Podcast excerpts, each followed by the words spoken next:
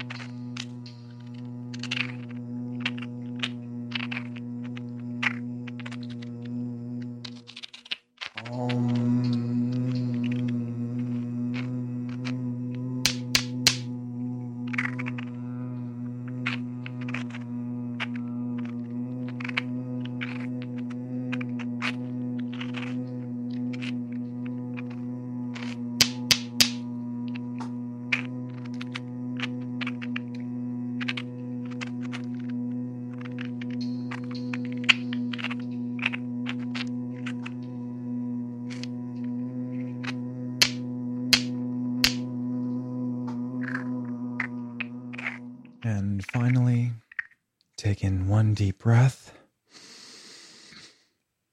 and exhale. And when you are ready, open your eyes and continue your day. Thank you.